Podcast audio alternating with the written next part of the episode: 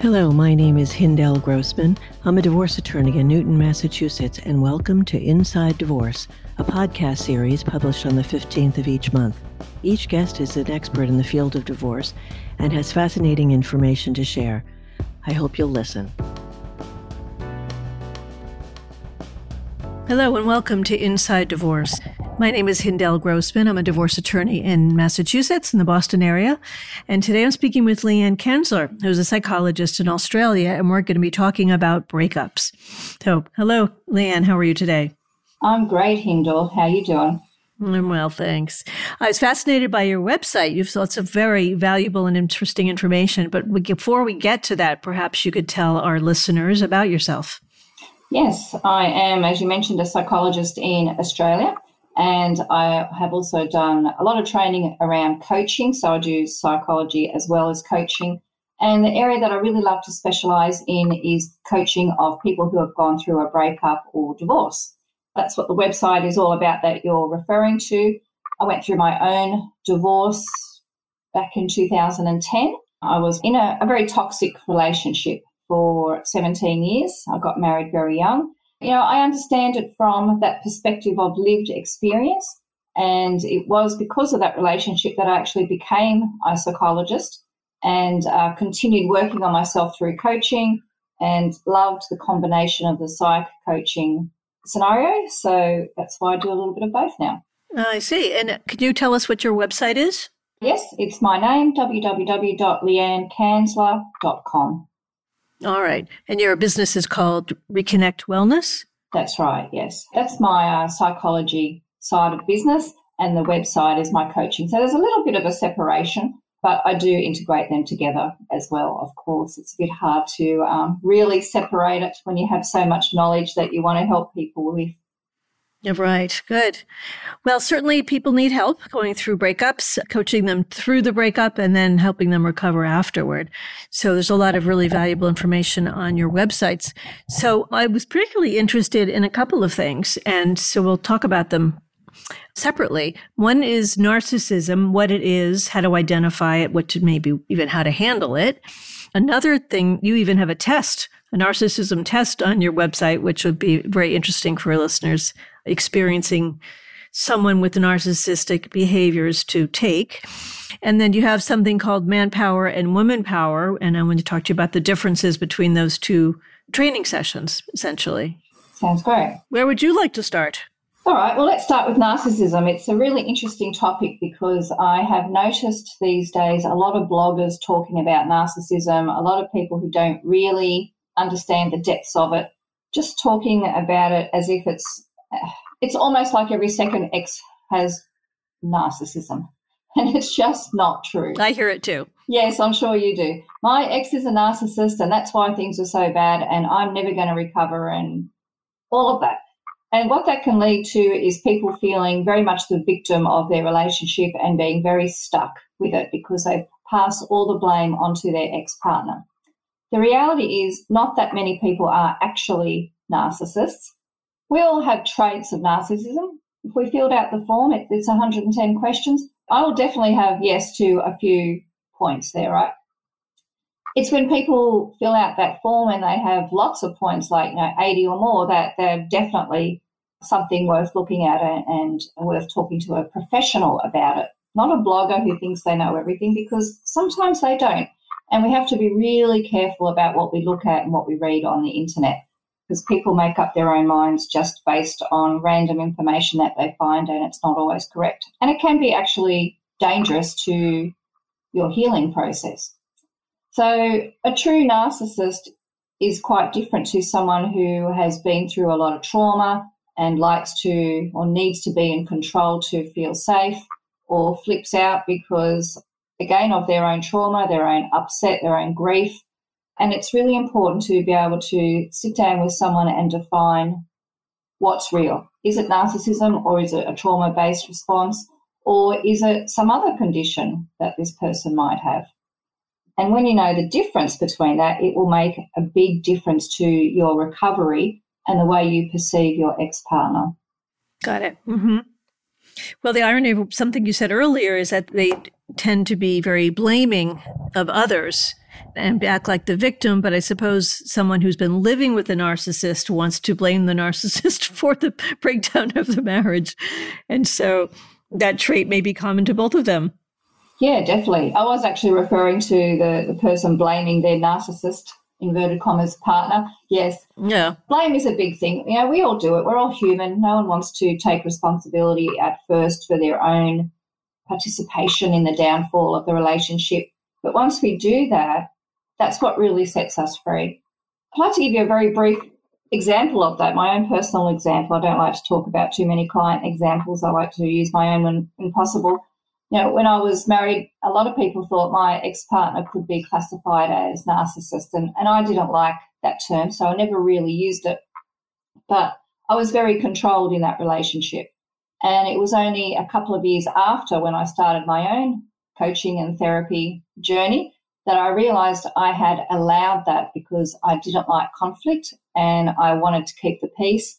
And I thought that if I quietened myself down, that things would be better. Mm. The reality is, it just gave him more power and took my own power away. Right. Do you think your marriage would have ended sooner had you spoken up more? Probably. And it actually needed to end sooner because we were toxic to each other. Yeah. I would lose my mind crying and, and being really upset because I couldn't cope with his controlling behavior. He didn't understand that it was a few years later that he realized that his behavior was really bad. So if I had left earlier, he might have come to the conclusion that he needed to change sooner. So, certainly possible. Do you think he's changed much now? Yes, yes, yep. I mean, he still needs a little bit of work, but um, yes. Do you? Not to me. He's good with me because I've set really super clear boundaries. And you know, we have adult children now, they're, they're young adults, so we don't need to interact too much, but we see each other every now and again, and, it, and it's fine. There's no problems at all. Yeah, oh, that's good. Both of you have moved on, I guess, or at least you have, that, and that's good. Absolutely. So, do you want to talk about how to identify a narcissist other than your 110 point questions? Uh, your nine characteristics might be a shorter conversation. Yes, for sure. And look, people are definitely welcome to go to the website and download those questions. It will give them a lot of insight and give them a lot of things to think about. But there are nine major characteristics of narcissism. One of them is an exaggerated or grandiose sense of self importance. This is straight from our website. So um, you can get on there and have a look as well. And this kind of means that people who are narcissists really think really believe that they are better than everybody else and they behave that way. And it's not just with you, it's with everybody. Unfortunately, that can mean with you that you become smaller and smaller in their eyes, and it's very disempowering. And it can also mean that these people are fantastic in business because they have such a strong belief in themselves, and other people really respect them as well because other people won't always see the nastiness of that narcissism because you know they want to look good in front of everybody as well, and usually it's the partner that gets the the worst of that behaviour. I see. Yeah, they have super confidence, huh? Absolutely, they're they're magnificent. You know, they have this grandiose experience of who they are. It's it's really quite interesting. And that leads to the, the next point about them being preoccupied with fantasies of extraordinary success, power, or beauty, which is where the term narcissism comes from. And then they also think that they're quite special or unique, which, you know, everyone is special or unique in their own kind of way, but this is really something else. You know, they think that they're so accomplished and that they are so amazing and they really don't care about you and your needs because it becomes all about them, which is that delusional kind of sense of entitlement, that need for admiration, the tendency to exploit others without guilt and remorse. And this is when the true narcissism comes out in divorce. I'm sure you've seen that. I certainly have. Yeah. Yes. no sense of compassion. No, not. They just want it all for themselves. They, they think that they're entitled to pretty much most of the property and everything else that you guys have built together. They think that they should have it all. All mine. Yeah. Yeah which is the next point about, you know, the absence of empathy because they just don't understand that. They're just so stuck in their own sense of who they are that they don't really get empathy for other people. Yeah. They also feel envious of what other people have because they think that they should be having it, which is really interesting. And they're quite arrogant. That must drive them crazy, the envy. Yeah, yes, definitely. And it can really lead to a lot of fights between the partners because, you know, this sense of envy is, it's not realistic, you know. It's a nasty kind of envy, like, oh, why should they have it and I don't have it, and this sort of thing. And it can be very uncomfortable to have these conversations with other people who are have no sense of gratitude or understanding or desire for other people to succeed unless it's them. Right. So these are interesting, very interesting telling points. But I suppose we're originally going to talk about breakups, and I would like to finish that, conversation. There's so much more to say. But also, how do you identify a narcissist if you're about to get into a relationship? How to avoid them in the future? Yes, the problem with narcissists is they have this beautiful way of selling themselves. So they will give you the world in the beginning. And I actually see that as a massive red flag. I've had people who say to me, Oh, I've met this person and they are the most wonderful person in the world and they're giving me this and they're promising me that and they want to get married and they're saying they love me in the first kind of week. And I think, Oh, just be careful. They might be genuine. I haven't met them, so I'm not going to judge, but you need to be careful. And I ask them, What's your feeling? Do you feel any red flags? And often they do. I think, mm, yeah, it does feel a bit over the top. Okay. Yeah. Trust that. Trust that big time. Often people who date narcissists ignore the red flags because the good thing is so good. It's it's really what we want. We want to want someone to treat us like a king or queen and, and just be our everything. But what tends to happen is after you really get to know that person, they rip you down and throw you in the gutter. Mm. Because then it becomes all about them. So, really trusting those red flags, no matter how tiny they are, is so, so important. And talking about it with your friends or a professional. Yeah. You know, it's interesting. Getting feedback from friends and family is professionals different because they're more objective and they don't worry about hurting someone's feelings as much. But, you know, friends and family are not often inclined to be that honest, you know, because they're afraid that if they say what they really are feeling, that they may lose their friend or they may lose the respect of the family member or what if that person chooses to go ahead and marry anyway and then that relationship's kind of tainted right? Yes that's so true. I think it's important to be very mindful of who you speak to. And if you're worried that it could ruin a relationship kind of preface it with okay i'm going to ask you a serious question. I want you to be 100% honest. Be gentle with me and i'm going to listen. I may not take it on board but I, want, I will listen to you. Yeah yeah. It reminds me of my daughter when she was i don't know let's say like eighth grade or something she had a whole bunch of friends and i like some friends better than others and i would tell her that i like these friends but i really don't like those friends and of course she'd be mad at me because they were her friends. It's just yeah. But as it turns out you know over time she made her own decisions or they fell off for one reason or another. I'll never know why or how that happened but it was interesting the, the ones that were left were the ones that i liked. Yes yeah but my mum tried to warn me against my marriage. I was only 17 when I met my ex. It ended up in a big rift between us. And I didn't want to listen, but I think the way she tried to warn me was not helpful. How was it? How did she try? well, it's pretty personal, but I don't mind sharing. She basically said, All he wants you for is sex. And I was like, What? Mm-mm. Mortified because it really made me feel like I wasn't good enough. I wasn't good enough for anything else other than that. So I just shut that down instantly. Yeah. It was really painful. I bet it was. It must have felt very critical, mm. suggesting he couldn't possibly want you for anything else. Yes, that's what. It, that's exactly what it felt like, and I'm sure she didn't mean it that way, but that's exactly how it sounded, and that's how I took it. Well, I hope that's been repaired by now. Yes, definitely. yes. Okay, good. All right. Well, back to let's see, talk about manpower and women power, your training sessions. Yes. So I started off by just working with men actually, because I saw there was a massive gap in men could get support in this space. There was lots of divorce coaches for women, but really hardly any for men. And research has shown that 30% of men will only speak to a female therapist. Hmm. So, you know, a lot of guys have said to me, Oh, how, how can you help? You're a woman. Well, that's why. And then 30% will only speak to a man. They obviously won't come to work with me. And the other 40% don't care. So it's important to have female therapists out there in this space to help men.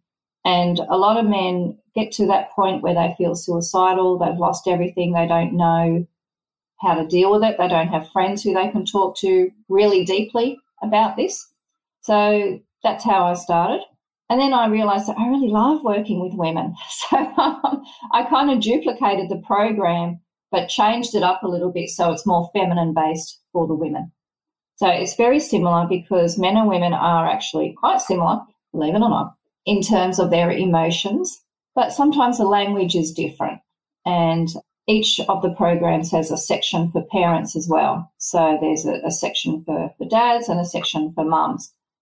And it can be read also, obviously, by anybody. Doesn't matter what their gender is. Yeah. And I mentioned that as well, but I use he and she in the in the language because it's a little bit easier in terms of getting confused between partners. If you use they all the time, it could be, oh, you're talking about me or you're talking about my ex. I don't know what's going on. But the program starts off with helping people to understand their own emotions, working on their anger, their resentment, their guilt, their shame it goes through giving them actual strategies to deal with their stress. There's a whole module on setting goals and getting really specific about things that they need to separate, you know, all the tiny things from your Netflix account to your bank accounts to your will to your name and, and all that sort of stuff. Right. I'm very specific about saying I'm not a solicitor or a lawyer. I'm not a financial advisor, so please get help with that as well. And I work with a few legal people in that regard, and, and they refer clients every now and again because they don't want to be a very well, expensive counsellor. That's right. Right. yeah. And I often say to clients, look, you know, your legal person is not your counsellor. That's not their job. Try to stay in our lane. exactly. exactly. And then the last module is about dating again for men and for women. And, and it's different here because we talk about online dating and how to meet people and really loving yourself, being ready to date.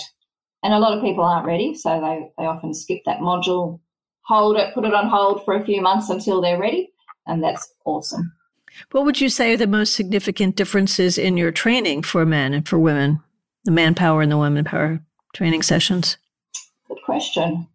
I guess probably the most significant is really looking at the parenting aspects.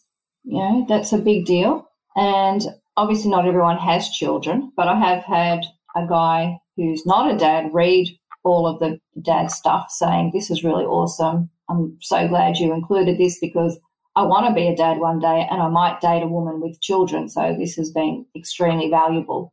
And that was really lovely to hear. Right also really focusing on, I guess, the masculine and feminine, because there are there are those differences, of course, and giving men permission to be themselves. Women are, are take that on board a little easier. You know, they're more able to express, and I go quite gentle with the guys because I don't want them to feel I'm judging them or anything like that. And giving them that space to just be themselves is really important. Mm, got it. So maybe the pace is different or the expectation. Yeah, yeah. But a lot of it, as I mentioned, is the same because when it comes to working on our anger, we all feel it. The way we express it is different. So that's quite different. And, and really, I also have in the, the men's section a men's depression scale rather than just a general depression scale because men show depression in different ways often through anger, yelling, screaming, that sort of thing. Could also be through addiction to cover it up. Whereas women can go quite quiet and it's more obvious when a woman is depressed. Yeah. It's more what we know of depression. I see. That's one of the major differences, actually. Boy, it's hard to figure people out, huh? it is, it is. And it's hard for people to figure themselves out. Yeah. And that's why I think this is so valuable because it, by the end of it, people know themselves so much more, which is yeah amazing. But then you have to figure out what to do with that information. All right. So you know, for example, that you have a temper. So you have to know have to have skills and tools to deal with it so that yes. you don't explode or explode less than you used to. And if you're prone to depression, you have to figure out when you're depressed, why you're depressed, and what to do about it when you are. Yeah, definitely. And I do talk a little bit about that in the program. Obviously, I can't talk about everything. Uh, it would be amazing. So that's why I also am available for one to one sessions where we can really dig deep and go into childhood trauma and how, you know, when your parents left, that led to you feelings of abandonment and that's why you're really struggling now and all sorts of things like that. And really digging deep to help people understand who they are and, as you mentioned, then know what to do about it and how to prevent themselves from ending up in a bad relationship again. Again, right. And again. Or just a different bad relationship. Absolutely. yep, yep. Hard to sit by and watch that sometimes. Oh, absolutely it is. A lot of people become so aware of, oh my God, I literally have married my father or my mother, or a combination of both. And it's very commonly known you know, that phrase of we marry our, our parent, one or the other. And it's usually the parent that we couldn't save or couldn't rescue or caused us so much hurt. We're trying to unconsciously heal that in our marriage or our relationship. It's never going to work. No, it's the wrong person. Absolutely. And um, until we heal that within ourselves, then that's why we keep on attracting the same sort of person. Mm, got it. Very interesting. It's an enormous field. It is. But to, you know, breakups, it's an enormous field alone because it exposes people at their vulnerable time. Oh, yeah. And it brings out the worst too, doesn't it? You would see that for sure. People, you know, they really sometimes make it worse for themselves because they want to get everything. I'm entitled to more than this and blah, blah, blah, blah. And what that then does is brings them less because they spend so much time and money on legal fees that they expend all their energy and they become a former, you know, kind of shell of themselves, really. They become someone they don't like. Yeah. And other people don't like them either. yeah. And then it really just creates a lot of bitterness. Mm-hmm. Hard to shake that. Yeah. It can take years, can't it, to really let that go? Oh, they want to talk about their bitterness for a long time. Oh, yeah. You are not the person to be talking to that about. You're the legal person. uh, that's right. You just see it. Yeah. And it's hard for them to shake it. Yeah. Well, Leanne, it's been a pleasure talking to you about all of these topics. There's so much more to say. I encourage people to contact you, even though you're in Australia. You Zoom and uh, telephone and absolutely emails are always available, and I think it's worth it for a person to consider using you, even if they're not in Australia. For sure. I've had quite a few people in different countries around the world. You know, the, the internet brings us close together. Yeah, good. All right. Well, you want to give some contact information again? How do people can find you? Yeah, that'll be great. So obviously you can go to the website, www.leannekanzler.com. My email is simply leanne at leannekanzler.com. I'm on Instagram as at the Transformational Breaker. I'm on Facebook. I'm on LinkedIn. I'm pretty easy to um, get in contact with. Well, I'm going to spell your name though. Leanne, L E A N N E, Kanzler, K A N Z L E R. Thank you, Leanne. Beautiful. Thank you so much. It's been a pleasure. Thank you.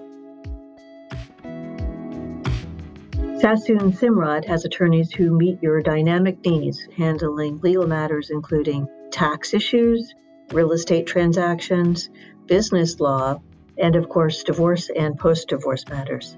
I can be reached at the same number, 617 969 0069, but my email address has changed. It's now hgrossman at sassooncymrot.com.